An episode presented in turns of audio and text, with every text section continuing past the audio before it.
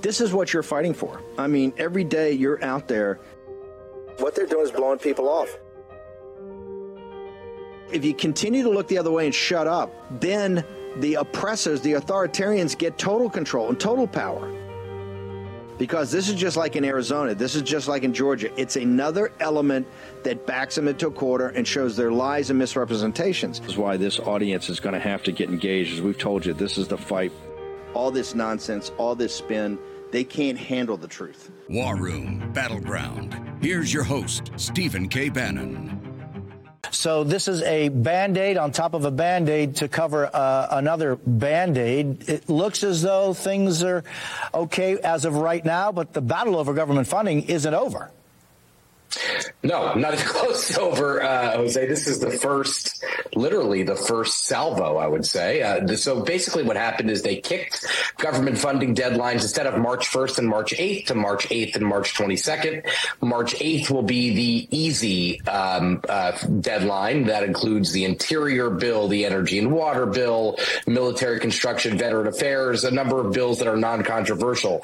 Then you have a week off, and then you come back uh, the week of the tw- that ends ends with the 22nd, and you have the big bills, Homeland Security, Defense, uh, Labor, HHS, some of these really controversial bills, Jose. But let's say this Mike Johnson executed a smart move here. He didn't have bills ready. He was able to cobble together a majority of the House Republican majority to uh, kick the bills down the road and, and try to get a long term spending deal. Although at this point, Jose, it's not really long term. It's March 1st, uh, five months into the fiscal year, and, and we are just getting started with fiscal year 2024 spending spending. So, what is the one week extension for? It's just so they can get their act together, to be honest with you, Jose. They need to finish these bills. I mean, these are largely and hugely complicated bills. And I would also point out, uh, back in the day, uh, in the 80s and 90s, they spent all summer on appropriations bills, wrapped them up in August or July or August, and then had them ready uh, for the entire next year. You didn't have to deal with CRs or stopgaps or any of these things. You had them done. The bills were passed the House and the Senate, and, and you kind of uh, dealt with it that way. But remember, it's March. Uh, we're going to have to see the Congress start on fiscal year 2025 spending pretty soon. So anyhow, that is where we stand. No shutdown this week. Perhaps a shutdown next week. It doesn't look like it, but it could happen. Week off, and then you have the big kahuna. You have the big defense bill and all those things. And meanwhile, three men named John have been floated to replace Mitch McConnell as leader of the Senate GOP. One of them, Senator John Cornyn, is now officially running for leader. You wrote in Punchbowl about Cornyn's blitz to try gain support. What are you learning? Yeah, uh, John Cornyn is in the race, the first candidate in the race. He has the most to lose here, Jose. Not in the leadership at all right now, trying to make a big bid. He chaired the campaign committee. He was the majority whip during Donald uh, Trump's tenure. He is uh, running hard and running quickly. Usually speed kills in these races, but a lot of this will depend, Jose, on what happens in November if Donald Trump wins the White House. Okay, welcome. Friday, 1 March, year of our Lord 2024. What a day uh, for news. Um, Jake Sherman said something there that's very important. The buried lead in that is about how it was done in the old days, in the 70s, 80s, and 90s. We said they'd work all summer, the appropriators, because that's the deal. It's not just the level of spending, but it's where it gets allocated. Then they'd have it, and they hit every mark by September 30th, which is the end of the fiscal year, be done what has changed. What has changed is that people understand the spending levels themselves are a major issue, and there's fights over the spending issues, although not as much as we want from this, but also the woke and weaponized. There's there's intense discussion and debate, and because MAGA is a rising force, to say you just can't continue to, to, to, to not just spend it, it's where you spend it. Today, think about earlier in the show, in, the, in this morning show, we're from uh, Panama. We got Bergquam and uh, and Oscar Blue Ramirez down there, and what are they reporting on? The UN, which is a integral part of these NGOs that are uh, greasing the skids and active part of the invasion of our country. That's all paid for you by your money. This is one of the things that's not even out now. It's it's it's the, these the spending and the scale of it is mind boggling, but also what you're paying for is there to destroy you and your country, destroy the sovereignty of your country and your personal sovereignty as a citizen. This is an invasion of the country, and has, Biden has not done one thing since this became a critical crisis issue six weeks ago. Not one thing. Philip, I've asked Philip Patrick to join us, and the reason is is that in all of the discussion over the last couple days, in in the approval, and they did get a majority. They had 113 votes. We had 99, but there were also, I think, nine people who didn't vote. Okay, not all those would have voted with us, but I think two thirds would. So it's you know it's one, it's 115 to 108 once you get the majority, the majority on our side, and you know there was a lot of head banging to get that 113. Trust me. One thing that was not discussed at all, it's not being discussed, is the scale of this. So, Philip Patrick, given your time in the precious metals industry, but particularly just a financial al- analyst of what's going on, here we're going to have a two to two and a half trillion dollar deficit in the one they're working on. And remember what Jake Sherman said that it is March. This is for the budget that was supposed to kick in on October 1st. As soon as we finish this, and we're not going to finish this until April or May, you're already in the process for the next year's, which, wait for it, is another $2 trillion deficit. The political class clearly won't deal with this because they can't deal with it. Uh, Philip Patrick, your thoughts? I mean, it, it's an absurdity, and we've been saying it for so long, but you know, as Jake Sherman said, five months into the fiscal year, and there is no budget. You know, we we've been ramming a message home to Congress for a long time, and they're not listening you know, delaying tough decisions, it doesn't make them any easier. Now, we expect Johnson's going to capitulate just like McCarthy did before him, which is just absurd. We're handing the Democrats everything they want. Like you said, another $2 trillion deficit. And why? Because we're tired of fighting over it it, it, it's absurd. And as we've said before, it is a very necessary conversation because deficit spending has to start. Arguing about it, delaying the decision, and then ultimately throwing our hands up it's just a circus and what it's doing and this is the key it's, it's the timing of it it is wrecking global confidence in the us uh, and, it, and it's doing it at a bad time. Think about it. If you're the central banker for Norway or Hungary, right, are you going to be interested in loaning money to a nation that can't decide exactly how much money it needs or how it's going to spend it and is regularly engaging in open discussions about defaulting on the loans? It's no wonder that central banks at the moment are buying up record quantities of gold. It is a circus domestically, and it doesn't look good globally. The one way they can get them to continue to buy is to keep interest rates high. I mean, we have interest rates high. Foreign governments, so they're going to allocate at least some part of that to the, to the U.S. But walk the audience through why this. And here's what's going to happen: it's the old Hemingway thing. You know, how did you go bankrupt slowly and then all at once? Yeah. The same thing's going to happen here. We're trying to prepare people for because when this crisis hits, it's going to be like the Weimar Republic it's going to spin and explode so quickly that people are going to get they're just going to get blown they're going to get blown out right and this is what's and, and you just do the math the cbos told us this Wall, the, the smart guys on Wall Street are doing projections. It's not hidden when the math is here. The only discussion is how long, and we keep saying it's going to happen sooner, and we've been right about the scale of this, and particularly how it's starting to build on itself. That they're two trillion dollar deficits. The one thing that has shocked me is how no one in the political class, except for really, quite frankly, some backbenchers, uh, are taking this seriously right now. I know President Trump talks about it all the time internally, but how no one in Washington D.C. they want to continue the game of just having the Fed the Fed print the money. How soon do you think we start to hit crisis mode here? Look, we're we're, we're heading in, in in the direction. You and I you and I talked last week about about the dollar. There was an article in Bloomberg talking about the dollar being 17% over its 20-year average, which it is, right? But this is if you compare it to other major currencies of, of major trading nations.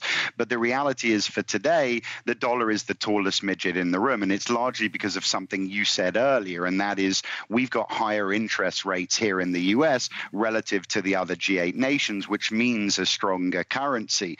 But the problem is, longer term, with what we've been doing, we cannot sustain, right? Gold, you know, comparing currencies to other currency to make an argument for a strong dollar, I think is an absurdity. There are other alternatives. Look at gold, for example, 47% over its 20 year average right now, right? Now, the dollar looks good today in comparison to, to, to other truly dreadful assets, but it's still only the slowest sinking ship. Now, the big thing to watch out for, I think, are the BRICS. They are searching now for an alternative to the dollar. Uh, in other words, there's an elephant in the room, and it is a dragon. But the problem that China have right now is they can't dump all of their dollars, right? Where are they going to put their money? BRICS national currencies like the rupee, the real, the ruble are just too volatile and subject to devaluation. So the BRICS at the moment, it appears, are focused on creating a stable and liquid alternative to the dollar. When they do, right? It's the beginning of the end for the dollar. So we're sort of seeing these last moments where the dollar is still king, but it is fading every single day. And when we lose a grip on that, it's over for us here in the U.S., unfortunately.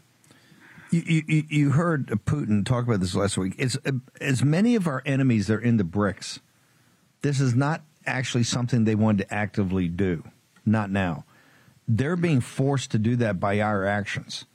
They understand that our actions by the elites in this country, the, the lords of easy money, are reckless. And it's killing the purchasing power of what they own.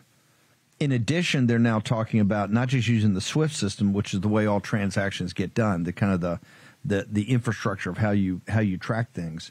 And, and our Treasury Department actually runs it so you can shut it down immediately to the detriment of these nations, but also the fact that even the Wall Street Journal is starting to support this concept of seizing the assets we have frozen in the banks of the Russians, all in treasuries. How we how we are actually thinking of seizing those, and they're coming up with creative ways. Since the show's been banging on them that you just can't take, you can't convert it to dollars and give it to the Ukrainians. Now they're thinking of different ways. Oh well, maybe we just borrow against it, and you know it's collateral for loans to use for reconstruction but they are adamant about using about using this economic warfare, which I'm a proponent against the CCP. But you got one bullet in the chamber, and here they used the bullet and it didn't work, and now they're panicking. But this is what's driving the de-dollarization movement, is it not, uh, Rich uh, Philip? Yeah, I mean, I mean, how much less attractive can we make the dollar to other nations, right? We're printing it into oblivion. We're devaluing the dollar and we're devaluing the currency that these nations are holding to trade with others, right? The, we, we are weaponizing the dollar. We are turning people's assets into liabilities. And domestically, we can't even agree on a budget five months into a fiscal year it's an absurdity. Look, people in the US are fed up of inflation eroding buying power, but everyone else in the world is fed up of dollar devaluation eroding their purchasing power. It works the same the other way around. And this administration is just playing into the hands of our enemies. They are making the argument easy and rational to dump the dollar. And that's the problem. Just uh, can you give us a one minute tutorial on the prime reserve currency? Here's the reason: is that people, as much responsibility as it brings, and it brings a lot. So it's not a it, it's something that should be discussed and debated on a national level over time. And if we don't want to do it, you shift to another system. To just have it taken away means a collapse, kind of like the uh, the pound after Bretton Woods. The story, the pound in England went through, you know, what forty years, thirty years of you know gray times until Thatcher came along, and still totally never really never recovered. Here, the being the prime reserve currency that every transaction has to be done in dollars has a benefit that we can even finance this these deficits. Yeah. We couldn't finance anything if you weren't the prime reserve currency. Is that correct? It's absolutely correct. Listen, the, the, the, reason we can amass $24 trillion of debt is there is huge demand for our debt, which means, you know, we, you know, our debt doesn't, it's, it's already attractive. There's demand, which means we don't have to pay huge interest. It allows us to amass large amounts of debt. As our debt becomes less attractive, we have to make it more attractive by paying higher interest rates, which obviously we can't afford to do, which is how ultimately these guys will kill us from the inside. So it's a very privileged position to be in. And you mentioned the United Kingdom and Bretton Woods, and I think I've said it before since they lost global reserve currency to the dollar, the pound sterling has lost over 96% of its relative buying power. That is the effect long term of losing a grip wow. on global reserve. And I'm afraid we've wow. already already lost it. Uh, where do people go? I want people now because the turbulence we talk about geopolitically, uh, strategically, and militarily inside the country, the invasion, all of it means times are going to be turbulence for quite a while. This is not, and Trump's not going to be able to wave any magic wand and make everything better uh, as soon as he gets in. It's going to be a long fight. So this turbulence is going to stay with us for quite a while. How do people counter that? How do they hedge that?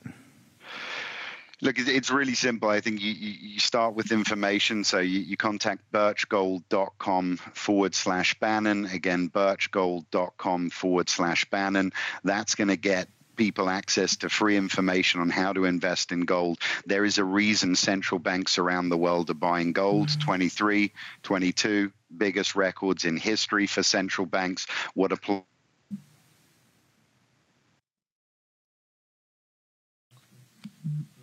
Hang on, we lost uh, we lost Philip. Let's let's continue on, and I'll get back in a sec. Okay, birchgold.com slash Bannon is where you go. You get to talk to Philip and all, all the team. I don't think we need to reboot him. Okay. We're good. Um, a good segue. Um, this is not going to go away, and you, you need to look in your allocation of your assets. I know some people have things in stocks. You have it in um, you have it in um, in your home. We talk about that all the time about the your net worth in your home, which is still I don't know eighty percent of most people that are lucky enough to have a home. Um, but in thinking this through, and a lot of people have never thought about gold. A lot of people think, oh, these gold bugs are all kind of you know on the fringe, kind of kooky. But it is precious metals has played a central part in economies, and currencies play a, con- a central part in economies and you got to admit, when you look at the math from 1971, when we went off the gold standard, when Nixon took us off the direct convertibility of Federal Reserve notes into gold, um, a lot of negative things have happened to working class and middle class people throughout the thing. I think the since the since the Federal Reserve has been um, formed back in 1913, I think the purchasing power of the dollar is down 98 percent. Since Biden's coming, in, it's down 17 percent. I think the purchasing power of the dollars down like something like 60%, 65, 70% since the since coming off the gold standard. Um, it's something to, the the people that run the central banks of the BRICS are not idiots. They're pretty smart. They've determined the central banks need to buy gold at record rates. That ought to be that ought to have you sitting up at attention. Well, why are they doing that? Well, the people that can explain that to you are the folks at Birch Gold. That's why I go to birchgold.com slash Bannon. That's where we're very proud to have them as a sponsor and more importantly to have Philip on the team here as a contributor and also helping us do the end of the dollar empire. You need to understand currency and the centrality of currency in your life and in your country's life.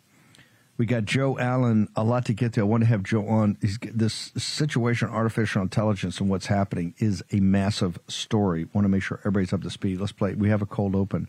Let's go and play it, and I'll bring in the Joe Allen, our editor for all things transhumanist.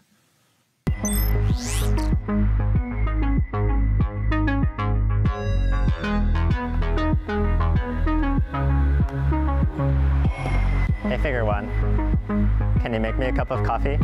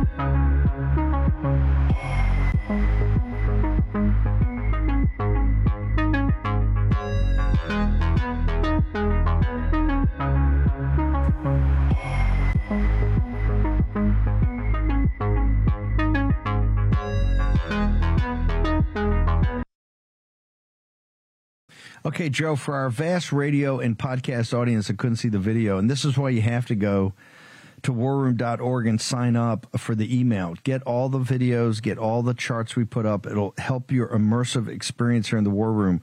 What did we just see? What's what's the purpose of your cold open, sir? Yes, Steve, that was a, a video of the new Figure uh, robotic system, humanoid robotic system. Figure, it has just been announced, will be partnering with OpenAI to give uh, the artificial intelligence systems a body, so to speak. Uh, Figure is comprised, the, the company is comprised of a number of roboticists that come out of Boston Dynamics, Tesla, and other high profile agencies. Uh, I, I, was very curious when we first reported on this last year how quickly they would move and what their ultimate fate would be. It doesn't surprise me really that it turns out that they're going to be the sort of body uh, for OpenAI's artificial intelligence systems.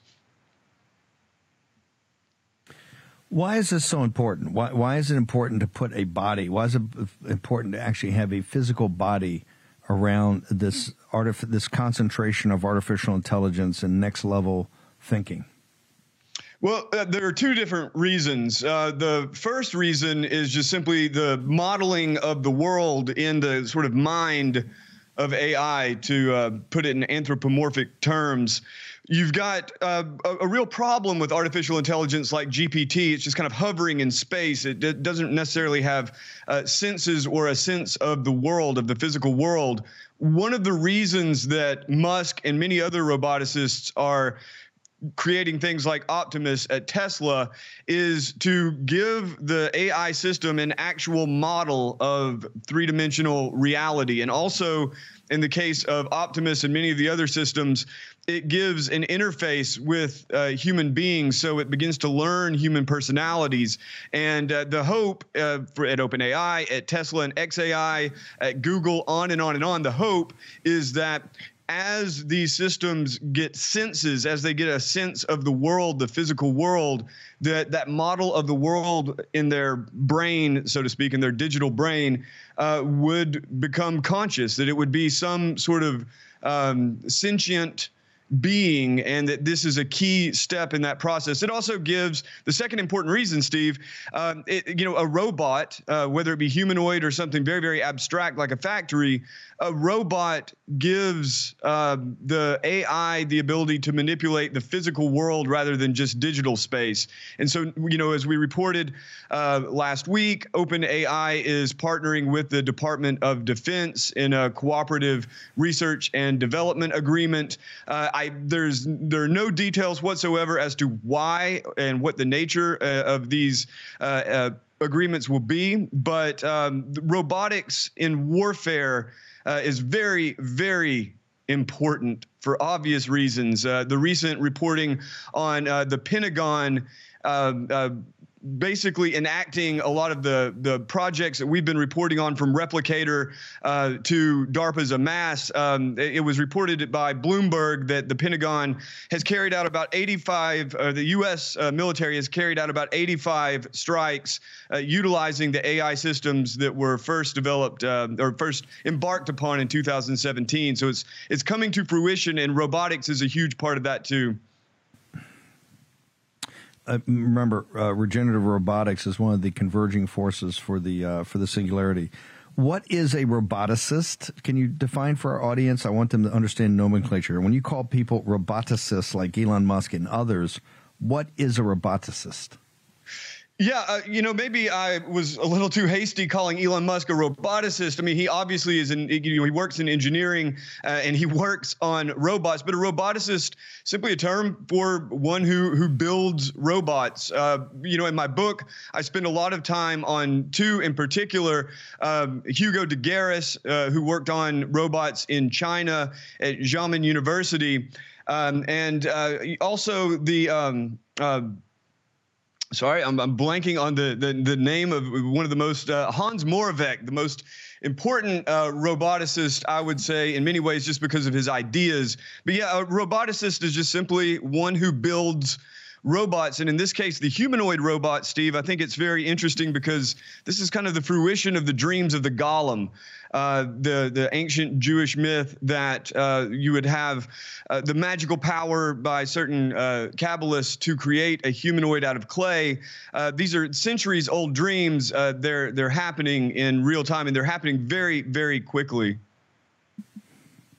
Okay, I want you to I want you to hang with me because I want to go on the other side and, and talk about why you're seeing humanoid, why they're very focused on on humanoid robotics couple of things. Housekeeping. Um, we lead a big effort here to uh, help build and help assist in the building of the patriot economy. Uh, that is this whole theory of the case to stop giving money to people that hate you and hate your values. Remember, you just don't get to vote every four years or every two years for congressional or these uh, in Virginia when it's an off year. No, you get to vote every day with your money, with your dollars, with your fiat currency. Uh, this is why Public Square was started. This is why the team over there, Michael Seifert and the team that came from the tech area, built really what they consider to be a competitor to Amazon. And but this is with patriot companies that have products and services and patriots on there that want their values reinforced, not destroyed. So go to Public Square. It used to be Public SQ. It's now publicsquare.com. Go to publicsquare.com. You go there. You can download the app or use the website get access to really tens of thousands of entrepreneurs now that support your va- uh, support your values. And check it out. You're going to see the quality is the same quality or better than you get on the outside. So make sure you check it out today. Publicsquare.com. Also, this other part, like the credit cards and the taxes, stop fearing these things. It's all a process. Go to TNUSA, taxnetworkusa.com slash Bannon. Tax Network usa.com slash Bannon to check it out. Find out what the process is. Don't let back taxes or unfiled taxes freak you out. There's a way out. Tax Network USA. Back in a As we head toward a presidential election in November, one thing you can be sure of 2024 will be a tumultuous year like no other. How will your hard earned savings fare during this year? You're already seeing the impacts of inflation at the pump, the grocery store. The dollar continues to lose buying power quicker than your wages can increase. How are you protecting your savings? Consider diversifying with gold from Birch Gold Group. For decades, gold has been the choice of investors and central banks to hedge against inflation. Now you can own it in a tax sheltered IRA with the help of Birch Gold. Just text Bannon, B A N N O N, to 989898, and Birch Gold will send you a free info kit on gold. They'll help you convert an existing IRA or 401k into an IRA in gold. And the best part, you don't have to pay a penny out of pocket. With an A plus rating with the Better Business Bureau, thousands of satisfied customers, you can trust Birch Gold. Text Bannon to 989898 to claim your free info kit. That's Bannon to 989898 and secure your savings now. Take action. Text Bannon at 989898. Action, action, action. I want to warn you of a huge change that could be coming to our money in our bank accounts. First, think back to 9 11, shortly after the government pushed through the Patriot Act. This gave the government power to spy on innocent Americans by monitoring our phone and email and tracking our movement across the internet. Now, Jim Rickards, editor of the independent financial newsletter Strategic Intelligence and New York Times bestselling author, is warning about a coming event that could elevate this governmental surveillance to a terrifying new level. In fact, some of the guests I've had on the War Room believe that the government will soon expand their powers to track our every move. If we say the wrong things on social media, donate to the wrong causes, buy firearms, or even vote MAGA, the government may be able to shut us out of our bank accounts. I can't say for sure if this will happen, but it's an interesting and dire warning. Fortunately, Jim Rickards, an American patriot and friend of mine, has made it his mission to educate us on what he believes is coming and how to protect yourself from the possibility of programmable money. Watch Jim's warning video now before it's censored like I've been in the past. Go to rickardswarroom.com. That's rickardswarroom.com now to see the video. Who can you trust?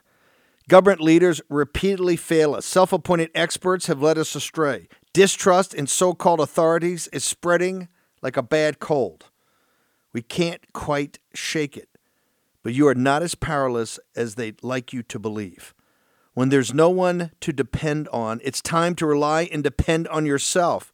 Not sure where to start? Well, try this. Go to mypatriotsupply.com. Grab a four week emergency food kit from My Patriot Supply for just 60 bucks off. Think about that $60 off right now. My Patriot Supply has helped millions of American families reach self reliance. I want you to think about that. Reach self reliance. These food kits offer meals, drinks, and snacks that provide over 2,000 calories every single day, sealed inside heavy duty packaging that lasts up to 25 years in storage. Go to mypatriotsupply.com and protect your future with as many kits as you need. These kits ship fast, free, and arrive in unmarked boxes. With My Patriot Supply, when you order by 3 p.m., your food kits will ship the same day. Save $60 per kit. That is $60 per kit at mypatriotsupply.com. Take action. Use your agency. Action, action, action.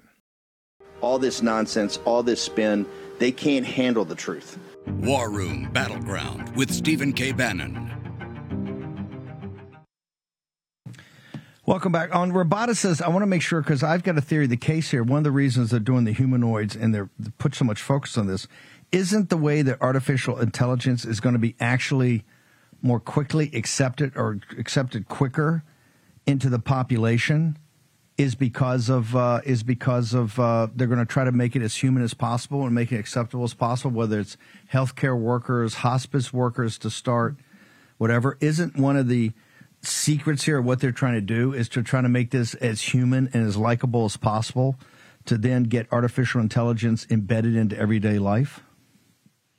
Yes, absolutely. Uh, the robot Sophia, we've covered Sophia and Hanson Robotics just uh, you know endlessly on the show you know, Sophia is intended as a, a way to uh, acclimate people to the presence of a humanoid robot. She's intended to be a little bit creepy, but also intended to be, uh, you know, somewhat comforting. That uh, you know, as she's appearing in high-profile venues like the United Nations, uh, as we reported that she, you know, was granted citizenship in Saudi Arabia before women could drive. All these sorts of publicity stunts. Uh, these these are intended openly uh, to drill the notion of a humanoid being that is artificial into the public consciousness. And uh, both make people disturbed now before the real stuff is rolled out and then also to uh, give people a certain degree of comfort that these things uh, have our best interests in mind. And it, that goes across the board, Steve. I mean, you've got also got like the the small robot Moxie. Uh, you know, we uh, showed that from uh, the the CES event and, and and previously when Moxie was first rolled out. This is to give children uh, uh, uh, to basically to normalize the communication with artificial intelligence through a kind of humanoid form uh, with children. And as you just mentioned, the kinds of robots that are already being rolled out in Asia and will probably eventually be rolled out in the U.S. robots for hospice care to to care for the elderly as people become less and less willing to take on those sorts of duties in the fast-paced modern world. Uh, the idea is we will just simply have robots do it, and robots will, you know speak to your elder loved ones uh, into their final moments, and it, some of them will be reading their, uh, or, you know, uh, giving the last rites over the dead. It's uh, very disturbing in my mind, uh, but this is the world that they want to build, and this is the world that they are building quickly. Um, how dangerous is this? Well, you know, uh, the again, the reports on the U.S. using artificial intelligence to identify targets in the Middle East, uh, and then this, of course, comes on the heels of all of the uses of artificial intelligence in Ukraine, both by the Ukrainians and, of course, NATO and U.S. Uh, backing, and Palantir being at the center of it, U.S. Uh, AI company. Uh, and then uh, Russia also developing the same. And then, of course, China. Uh, many analysts warn that China, while they are not ahead of the U.S. in any meaningful way in warfare AI, that uh, they are pouring more of their uh, a larger percentage of their resources into developing uh, lethal autonomous weaponry. And they note, I think correctly, whatever level China has has reached in secret, um, they note correctly that China is far more willing ethically uh, to use such weapons than the U.S. The U.S. in the U.S. we're still really deliberating over whether that's going to happen or not. But some of the loudest voices, as we covered, uh, you know, Eric Schmidt from Google, former Google exec. Um, Peter Thiel, of course, and Alex Karp, CEO of Palantir. Uh, you've got Marc Andreessen, the billionaire venture capitalist, uh, and many, many other voices arguing that the U.S. needs to push forward on fully uh, lethal autonomous weapons, weapons that, such as drone swarms that have no human oversight whatsoever, uh, because it's believed that they will be more accurate and quicker. They would be faster to respond to attacks or threats. And, uh, you know, that's just in the end what you end up with are killer robots. And if those are under human control, in the sense that the human says go kill, yeah. that's dangerous. But of course, the people who worry no, about this, AGI, they say that that, that gives the uh, the AGI the ability to kill too.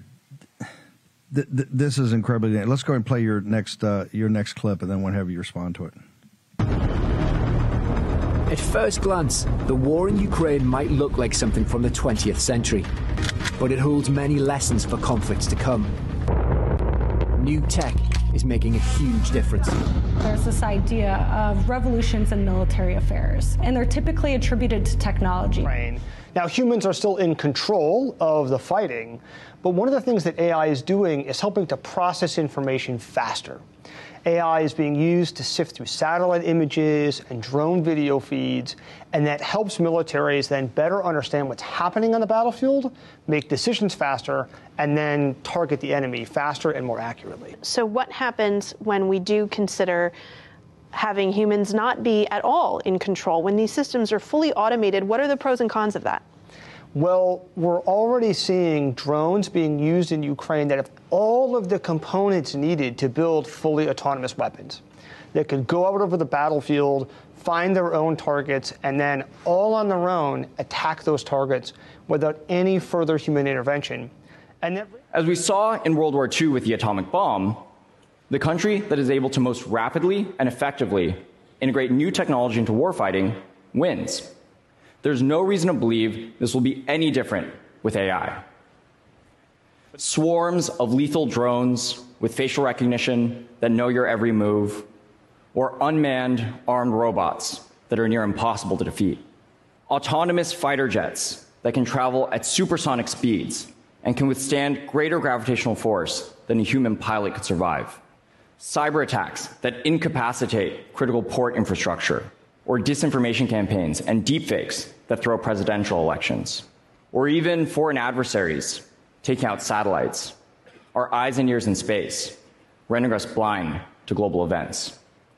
All super intelligent weapons of terror. Shield AI is a military tech company working to build an AI pilot. Artificial intelligence software that can fly unmanned craft during combat. The future of warfare is going to be characterized by thousands of unmanned aerial vehicles, unmanned surface vehicles, unmanned underwater vehicles. You'll see unmanned systems outnumber the number of warfighters on the front lines of these conflicts. And They will play a key role in any battle of the future.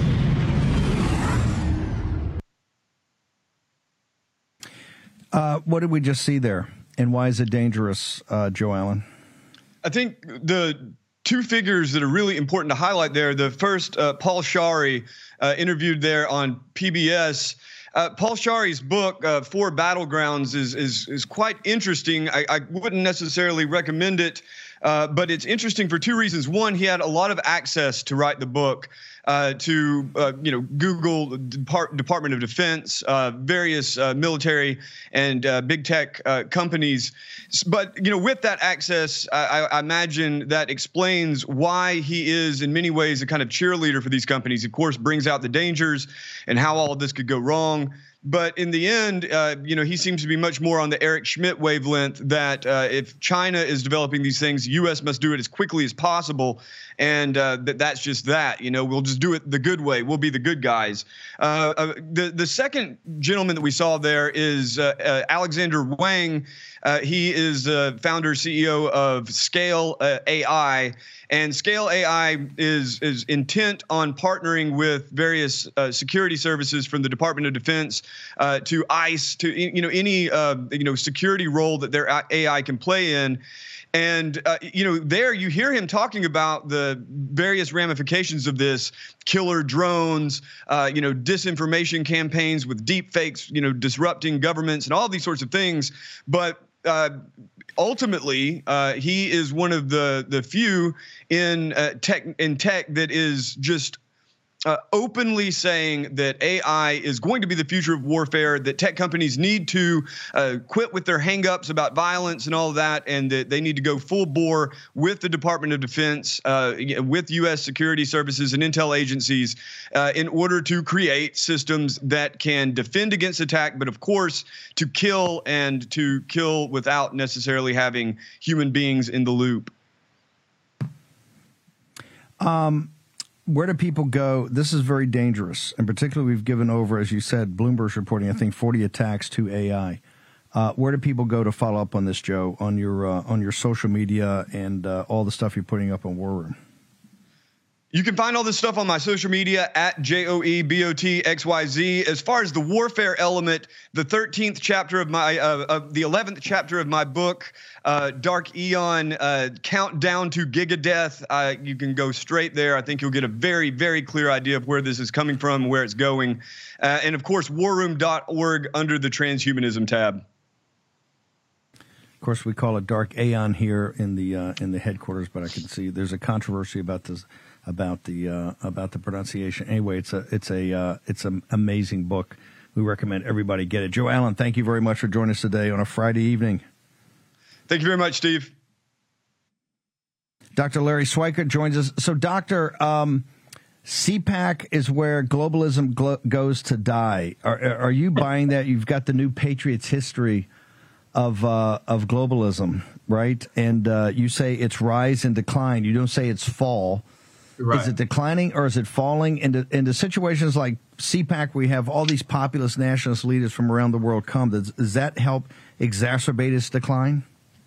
Yes, absolutely. You know, we've been talking for about uh, three weeks here about how the um, Davos people got no interest from the leaders. That, that none of the, the major leaders attended Davos.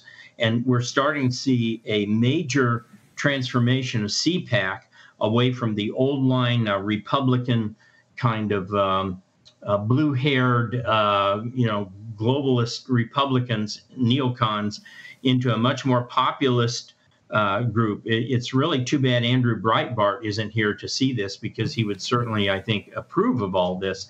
So, yeah, it, it's great to see Americans getting involved in this. Um, talk to me about the decline of this. You got you got uh, definitely Davos. You know, a lot of the big hitters don't go there anymore. A lot of the big heads of nations because they understand we we were able to make it toxic. But uh, is it really in decline? What indices in the book? What indices? We know it. We know it had a rise. We know what happened to the jobs. We know what happened to the sovereignty of this country. But we're still fighting the WHO. Our borders are wide open. We're, we're still part of the of the global compact on migration uh, there's an invasion on the border. So, what what indices are you looking for that said it's actually has peaked and in decline? Well, I think uh, in terms of elections, you know, there's several indicators you can look at. In terms of elections uh, worldwide here, with a, and a few exceptions like Finland, you're seeing populist movements who are opposed to globalism take control of uh, Hungary, Slovakia, Italy, uh, Argentina. Uh, there were about a dozen elections in Europe uh, two months ago where almost all of them went in the direction of populism. You see the farmers in um, Brussels uh, back down the whole uh, EU in terms of a lot of their policies that were uh, very much climate change oriented, and, and literally the EU had to give in. Now, the question is whether or not they will give in for the time being. And as soon as the farmers' tractors leave, they reinstitute some of these policies. But at least in the short term, uh, the farmers won. They're moving on France. They're moving on on uh, Ireland. So. Um, you know, everywhere, Argentina, everywhere we look here, with a couple of exceptions, uh, the people are kind of rejecting globalism. Now, you mentioned the the WHO. Um, of course, none of this is done by a treaty because even with the Democrats in the Senate right now, the uh, WHO International Medical Treaty would not go through. Uh, let alone when you start to get somebody like Donald Trump in office who pulled the plug on uh, you know half a dozen of these globalist programs in his first month in office the first time around so these are not permanent things that that uh, can't be undone uh, and we're under no obligation to follow anything by the who according to our own constitution i um I want to go back to something. The, the, you talk about the farmers and the seeing the merger of the kind of populist nationalist movement, or what they call the sovereignty movement in Europe, and you combine that with these farmers, and the farmers, correct me if I'm wrong, are a direct result of the cult of climate change regulations they're putting in to essentially destroy the, the net zero that destroys the farmers. Is, yes. is, this another example of this battle of globalization? Because climate change and the cult of climate change and net zero and all that is one of their biggest is one of the globalization's biggest properties, is it not? Correct. In fact, uh, I would argue that, that the others have failed. Medical globalism failed. Bretton Woods is unraveling very fast. Uh, all the other things have failed. So now they're putting all their eggs into the climate change basket. And uh, they're supporting that, of course, with the uh, kind of airheaded celebrities. But the farmers' reaction was specifically against things like uh, plowing under farmland to put up wind farms and, and solar panel farms, which are ecological disasters. I mean, I can't wait for people to really understand what an ecological disaster these lithium batteries and the uh, wind uh, turbine blades are. Uh, the damage they do to the um, uh, the globe. They're, they're far worse than anything an auto can do. So the farmers are reacting to this. I think what's so encouraging is that we're seeing a reaction now almost across every strata except the most highly educated, uh, urbanized people uh, against these kinds of movements. And you look at, at today, for example, a poll came out showing that uh, a majority of uh, Gen Zers, 65%, thought things were better under President Trump. And, and you see that even now, uh, uh, this is a Harris poll that came out. It's almost unbelievable that 30% of Democrats say things were much better or somewhat better under President Trump. Uh, you're seeing the uh, residents of inner cities, uh, mostly black, reacting to this uh, illegal criminal invasion uh, that's sponsored by Joe Biden. Um, and, and they're not having any part of this. Uh, you see the um, civil wars breaking out within the Democrat parties, and the same thing is happening in the European parties over uh, the admission of a lot of um, uh, Middle Eastern immigrants. So everywhere you look, uh, globalism, I think, is starting to fracture, and just the right little push is going to knock this whole thing over. Uh, talk to me about the book. I know you're doing a book tour. I know you're going around talking to as many people as possible. Talk to us a book. Why should the audience get it? The Patriots History series are unbelievable. You've done the best job of describing American history and modern American history. Talk to us about the book for a minute or two. Sure. Um, I wrote this book because globalism itself was becoming a major problem. And as always, I start with the history. And so you've got part history and part hope. And the reason this book is so important is I think it counters a lot of the narrative out there by the people I call the McClellans. You remember General George McClellan in the Civil War always outnumbered Robert E. Lee, always had more men, more cannons, and he was always timid and hesitant because he always thought they were going to win. He always thought that he was outnumbered. And, and I encourage people to look at the last chapter of the book because there's a lot of hope out there. We need to give up this McClellanism and be more like a Sherman or a Grant or a Napoleon and, and say we're well able to take these elections and to take this country back. Um, you, you, got a lot of gloomsters out there. Oh, th- there will never be another election. Well, you remember they said this about Bill Clinton. Now, he'll never leave office. They said this about Barack Obama. Oh, he'll never leave office. The left said this about Donald Trump. Oh, he'll never leave office. They will leave office. The wheel has turned, and it's time for them to go. It's time for them to go in Europe, worldwide. It's time for them to go. Wow. Um, how's the book, real quickly, how's the book going to help uh, our audience, the War and Posse? She's the tip of the spear. How's it going to empower them to make them go? First of all, it's going to show them that what we're up against is nothing new. Nothing new. It goes back 200 years. Second, it's going to show them that so far the globalists have always lost. There's a history of them losing. I mean, they're the like 21st century version of the Dallas Cowboys. Uh, they can't win the big one. And uh, it's always a different group that really pushes back against these guys. So don't be afraid. Don't crawl in your corner and curl up and say, "Oh, we we can't do it." Say, uh, God's not given us a spirit of fear, but of power and of love and of a sound mind. We're going to go kick some butt. Where we go to Amazon to get the book. Where else, sir? Go to wildworldofhistory.com. We have special offers now with package offers of the book and uh, Patriots History of the United States or Patriots History of Globalism and my previous books, Dragon Slayers and Reagan. They can get great offers, all autographed, all sent to you. And remember, this is a war room book. It's uh, it, we're so proud of this, and uh, so proud to be associated with the Patriots History brand. Dr. Larry Schweikart, thank you for joining us here on a Friday evening on the War Room. Appreciate it, brother. Thank you, Steve.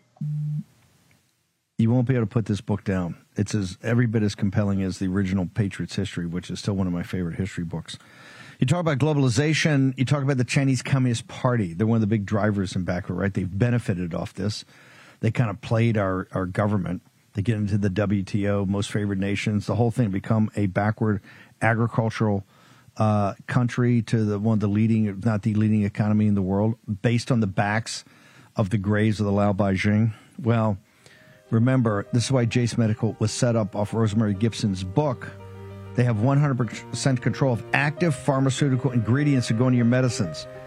Remember, supply chains are dominated by the Chinese Communist Party. Go to jasemedical.com today. Found out how they can help you solve that problem. Lou Dobbs is next here on Lindell TV. We're back tomorrow morning, Saturday, live at 10 a.m. See you then. For War Room veterans, you know, we have been all over this supply chain issue with China in medications and the uh, active pharmaceutical ingredients. China has a stranglehold on us where there's a way to break that. Jase Medical. I got an emergency medication kit from them. The FDA just declared a global shortage of medication and warned that critical antibiotics are in extreme short supply across the United States. But you know that because you're a viewer or listener of the show. Now, here's the action you can take to correct. Do yourself and your family a favor and get your Jase case right now. It's a pack of five prescription antibiotics you'll have on hand for common emergencies. Just visit jasemedical.com. That's Jase, J A S E, jasemedical.com. Take a few minutes and fill out the form. Your information will be reviewed by a board certified physician, and your medication will be dispensed by a licensed pharmacy at a fraction of the regular cost. You'll be glad you have the Jase case. Go to Jase Medical, that's one word, J A S E medical.com, and enter code Bannon at checkout for a discount on your order. That's promo code Bannon at Jase, J A S E medical.com. You know what the problem is because you've watched the show. You can break, you can take action and break that problem by going to Jase Medical and get your Jase case today. Action, action, action. Dot com, all one word, warroomhealth.com. Use the code WARROOM at checkout to save 67% of your first shipment. That's code War Room at checkout to save 67%. And Do it again. War Room Health, all one word, warroomhealth.com. Go there today. You need, if you're going to be part of the posse, you need a strong heart. You need a lion's heart. How we're going to do that is with Salty. Go there, do it today. Check it out.